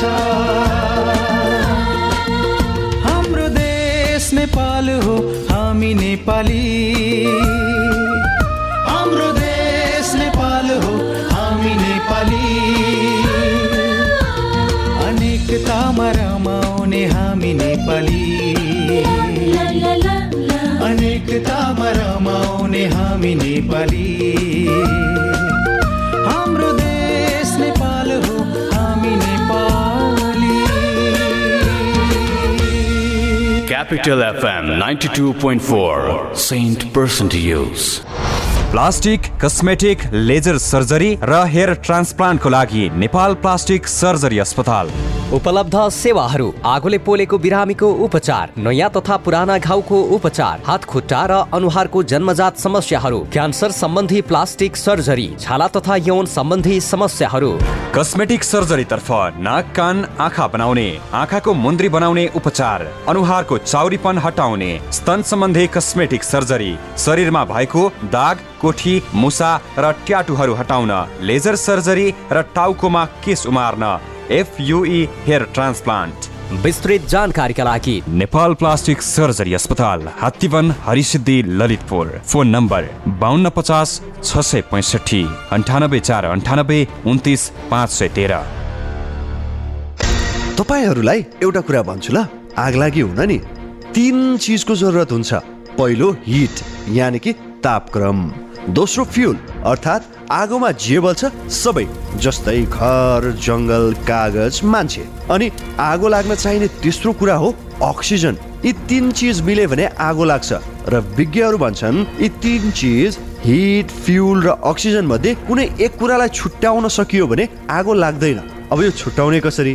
यसको उपाय छ नेपालको पहिलो फायर स्कुल अनि private multi dimensional training centre Himalayan institute of fire and emergency services प्रालीसँग जहाँ आगलागी नियन्त्रण विपद व्यवस्थापन जोखिम न्यूनीकरणका साथै सुरक्षित रहने तरिका अनि राहत र उद्धार कार्य सम्बन्धी अन्तर्राष्ट्रिय स्तरका तालिमहरू राष्ट्रिय र अन्तर्राष्ट्रिय प्रशिक्षकहरूबाट दिइन्छ। त्यसैले आगलागीको जोखिमबाट बचौँ र अरूलाई पनि बचाउँ।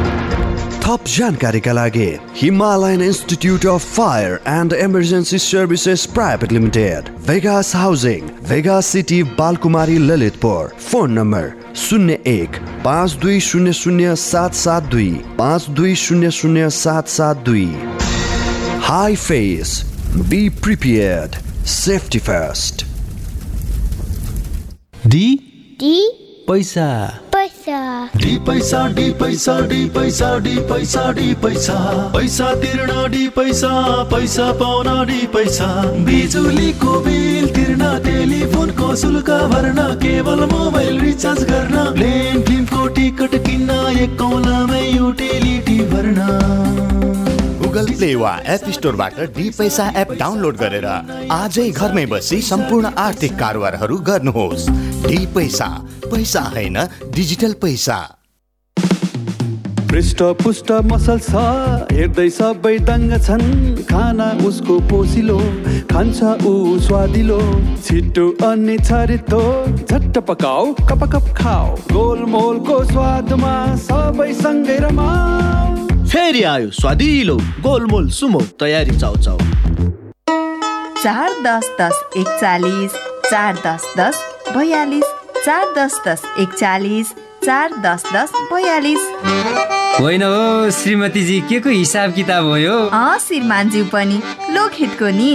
अँ अब यत्र नेताले गर्न नसकेको तिमीले गर्छौ? कुरा त्यसो होइन बुढा। यसले त नेता र जनता दुवैको गर्छ। मुख तथा दाँतको परीक्षण अत्याधुनिक कम्प्युटर प्रणालीद्वारा दन्त परीक्षण वरिष्ठ दन्त चिकित्सकहरूद्वारा उपचारको व्यवस्था साथै विद्यार्थी वृद्ध वृद्धा लगायत सर्वसाधारणका लागि सुवर्ण मौका एवं विशेष छुट। लोकहित डेन्टल हस्पिटल त्रिपुरेश्वर चोक काठमाडौँ। फोन चार दस दस एकचालिस चार दस दस बयालिस। Trusted name in dental practice We are open. Hotel tulip Pokhara Pokhara lake साइडको मुटुमा सम्पूर्ण सुरक्षा सावधानीका उपायहरू अवलम्बन गर्दै होटल ट्युलिप पोखरा पुनः सेवाको पर्खाइमा तपाईँको आनन्ददायक बसाइको लागि make your reservation now dial zero six one four five seven double four five nine eight five six zero double one four two one log on www.tulippokhara.com. Capital FM 92.4 Saint Person to Use.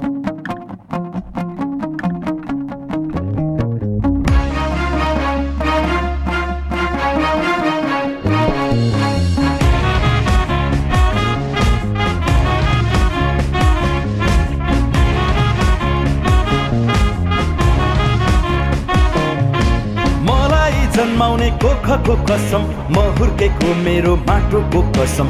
बरु ठोक्क गोली थाप्छु यो छाती ज्यानै हाजिर छ यो देशको लागि। मेरो देश।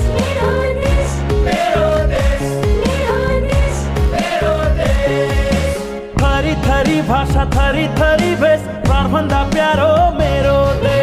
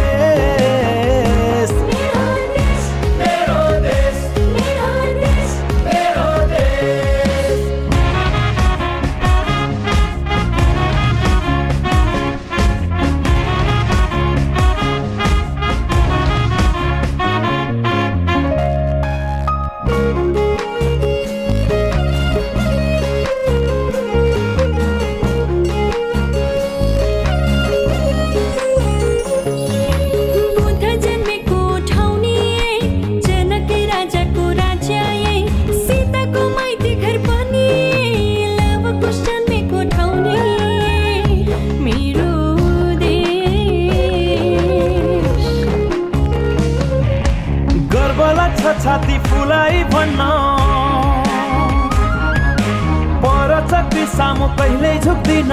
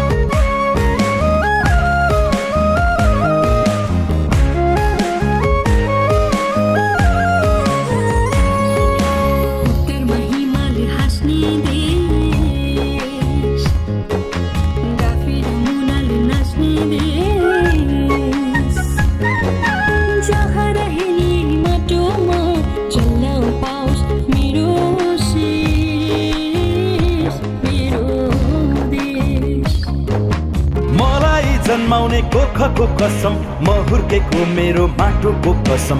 बरु ठोक गोली थाप्छु यो छाती ज्यानै हाजिर छ यो देशको लागि। मेरो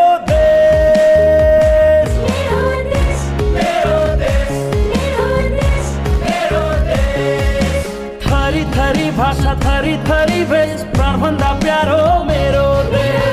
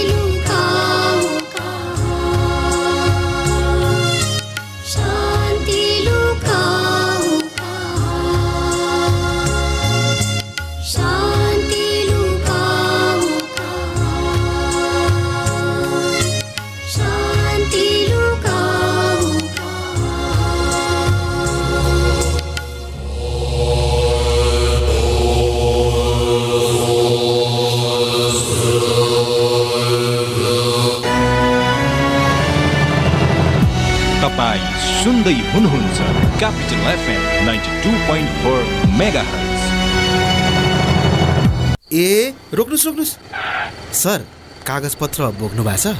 कागज चाहिँ छ। पत्र चाहिँ लेख्न बाँकी छ सर। तपाईँ ट्राफिक प्रहरीसँग मजाक गर्ने? होइन। मैले कागज पत्र बोकेको छैन नि सर। अनि किन नबोक्या त? खासमा मेरो कागज पत्र नि सर पानीमा लत्र्याक्क भिजेर फत्र्याक्क परेछ त्यसैले घाममा सुकाउन राखेको छु। चेकिङबाट बच्न त लाखौँ बाहना निस्किन्छ। तर सर्वोत्तम सिमेन्टको चेकिङबाट बच्ने चान्स नै छैन। किनकि यसले एक्सरे प्रविधिद्वारा सिमेन्टको गुणस्तर परीक्षण गर्छ र बनाउँछ निर्माण अझ बलियो। सर्वोत्तम सिमेन्ट सर्वोत्तम मजबुती। तिस वर्ष चाहिँ तपाईँलाई एकदम नर्मल हुन्छ। अब केही पनि हुँदैन। अब तिस वर्षदेखि त कति बाँच्ने अब साठी कटिसकेको मान्छे भनेर भन्नु। रोगीलाई निरोगी बनाउँदै खुसी बाँड्दैछ। वैदिक आयुर्वेद सेवा प्रणाली मेरो नाम सुलोचना विष्ट हो। समस्या भनेको चाहिँ मेरो घुँडा एकदम दुख्ने सोला हान्ने क्या घुँडामा चस्चसी सोला हानेर यसरी खुम्च्याउन नहुने भर्याङ चढ्न पनि गाह्रो हुने। अनि हस्पिटल गएको डक्टरले के अरे अपरेसन गर्नुपर्छ भन्नुभयो। अब अपरेसनै गर्दाखेरि चाहिँ अब तिस वर्षसम्म चाहिँ तपाईँलाई केही पनि हुँदैन भनेर भन्नुभयो डक्टरले। सबैको सब सक्सेसै हुन्छ भन्ने पनि छैन। अनि बरु एकपटक चाहिँ यता आयुर्वेदिकको खान्छु भनेर अनि यता आएको। मलाई आज अहिले एक्काइस दिन भयो।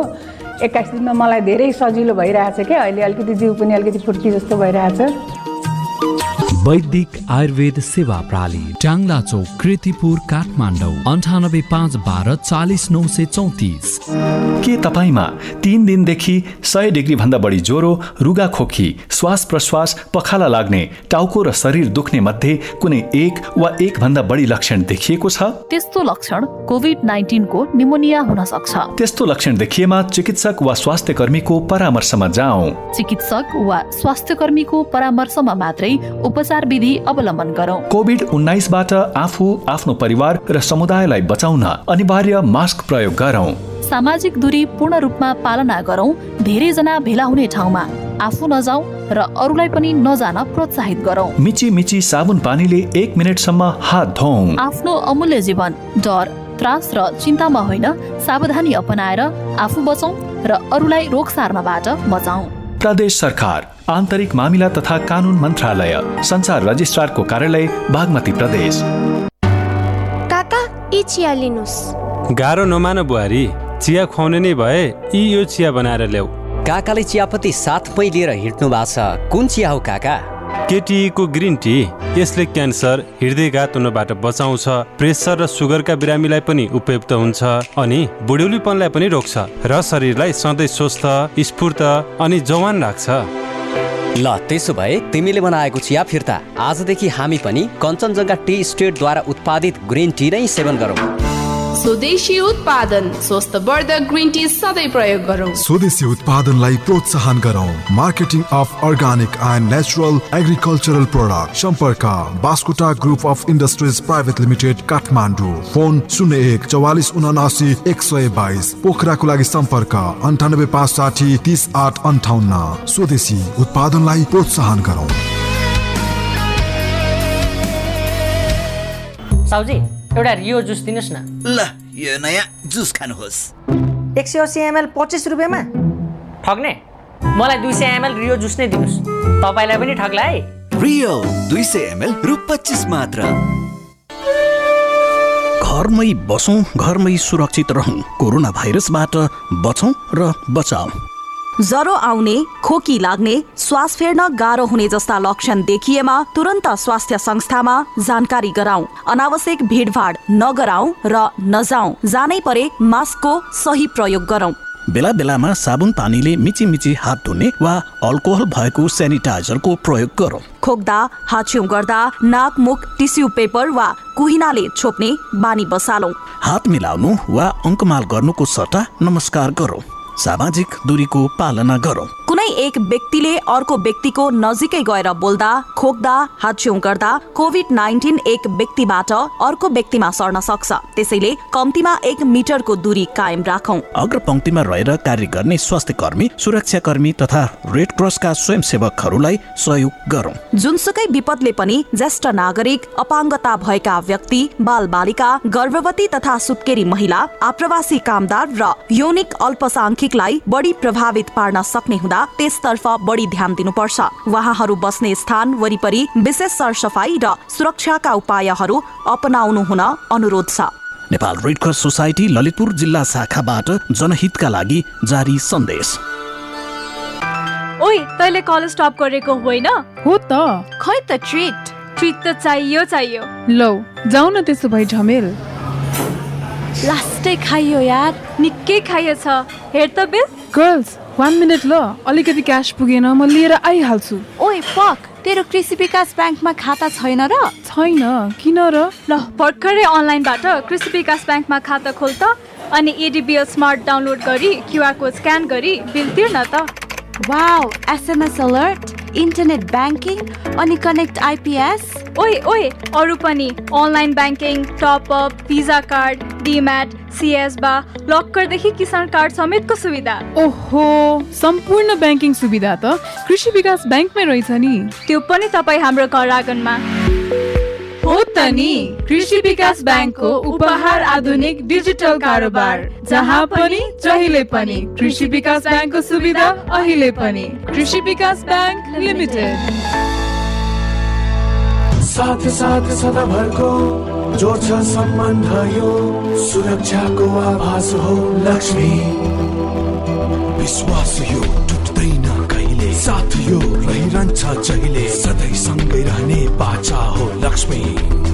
लक्ष्मी स्टिल नेपालकै guaranteed number one quality Capital FM 92.4 आफ्नो छोडेर चिन्ता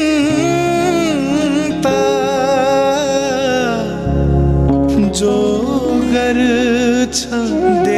लागि।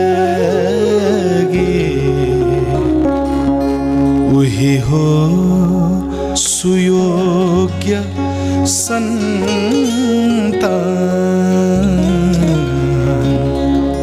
जो मर्छ देशका लागि।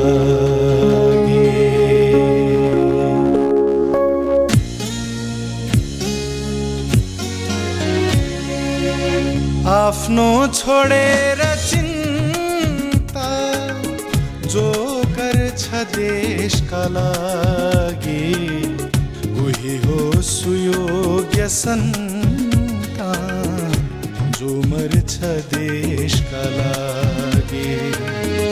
आफ्नो छोडेर चिन्ता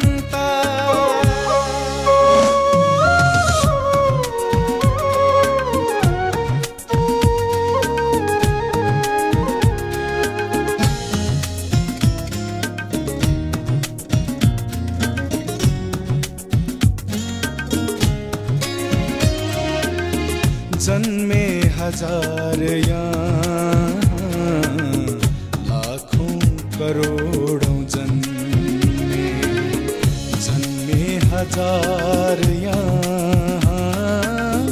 लाखौं करोडौँ जन्मे, अमर उही हो गो जो चर्छ देशका लागि।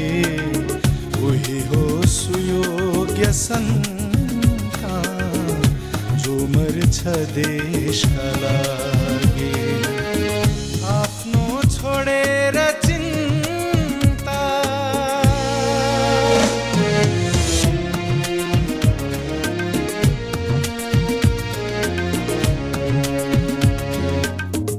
आफू जले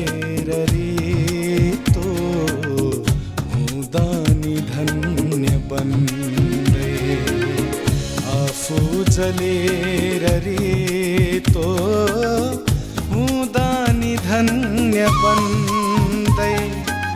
हाँसेर मृत्यु शिरमा जो पर्छ देशका लागि उही हो सुयोग्य सन्का जो मर्छ देशका लागि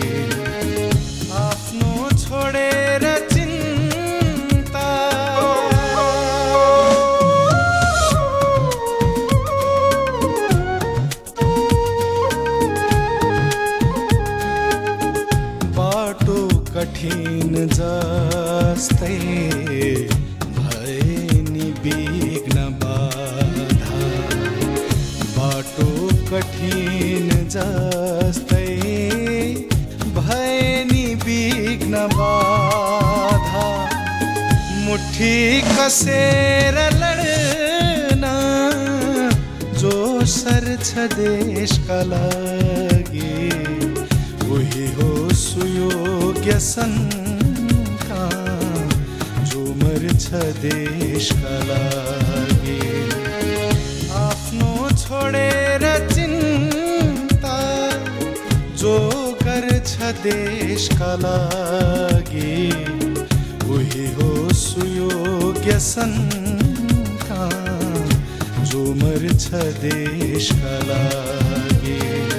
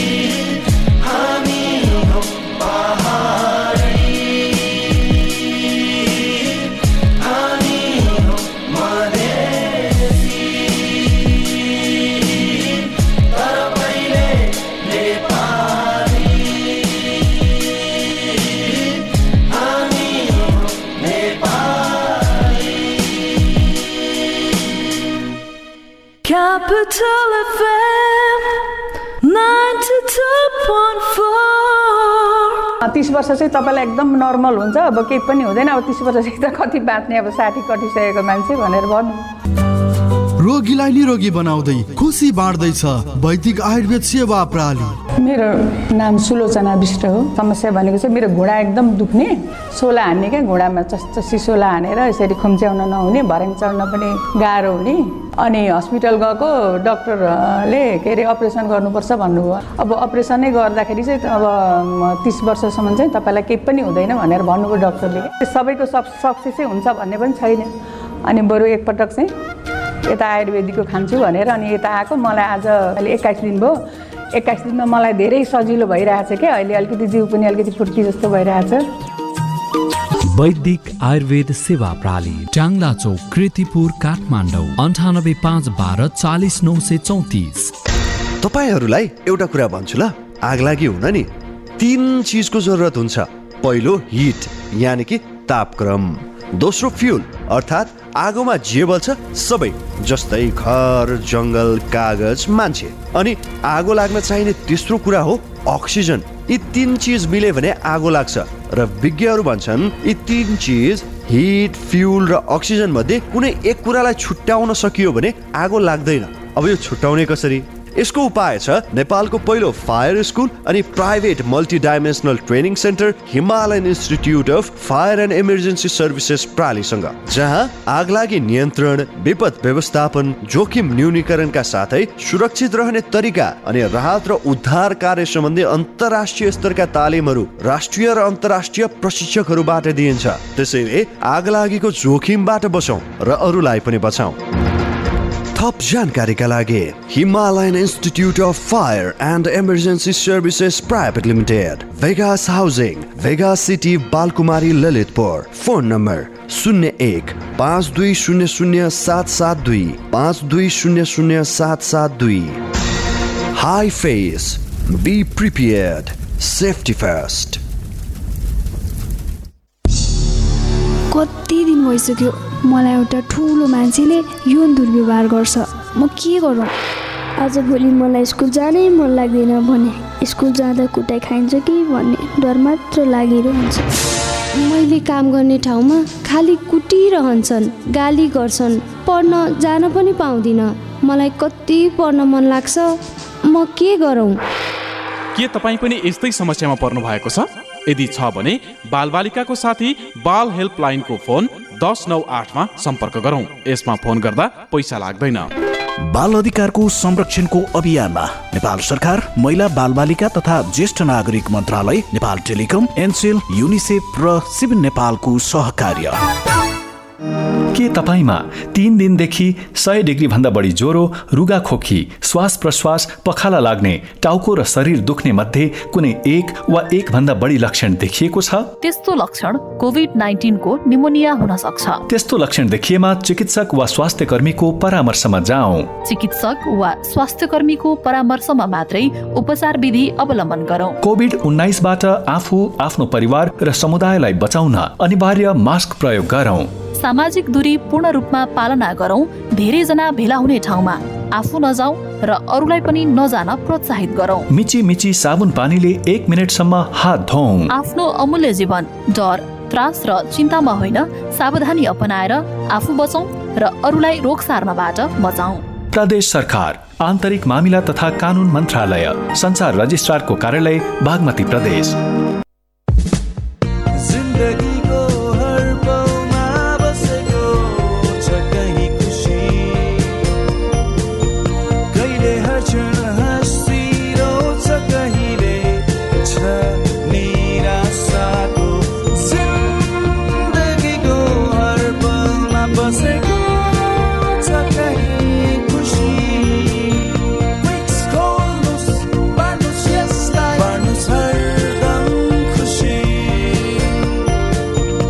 चिज बल्स बार्नुहोस् क्विक्स बार्नुहोस् खुसी बाँड्नुहोस् हरदम खुसी रङ्गाउँ है रङ्गाउँ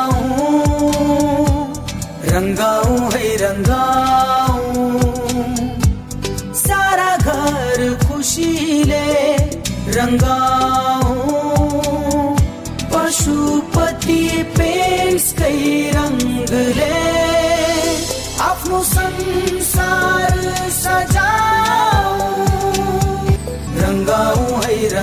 पशुपति पेन्ट्स खुसीका रङहरू Capital FM 92.4 Saint Person to Use.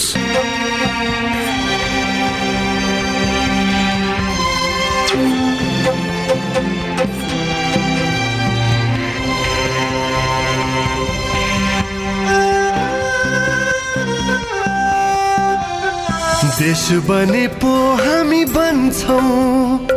एक्लै बनेर के अर्थ हुन्छ र?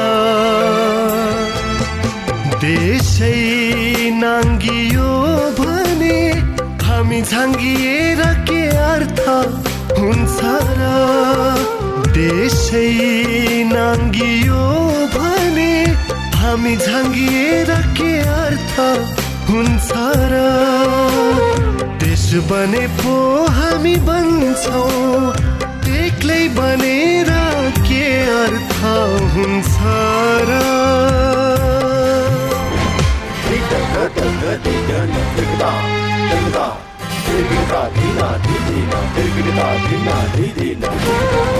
संसारमा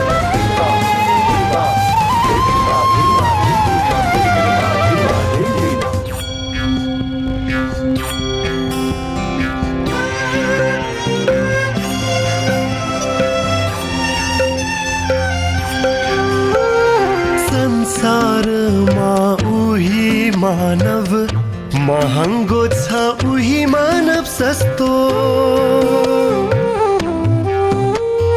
देशकै कारण मानव बीच फरक देख्ने हेराइ कस्तो। खासै फरक हुन रहेछ। आफ्नै देशमा बस्दाखेरि साँच्चै यो मन दुख्दो रहेछ। परदेशमा हेपिँदाखेरि देश बने पो हामी बन्छौँ एक्लै बनेर के अर्थ हुन्छ र?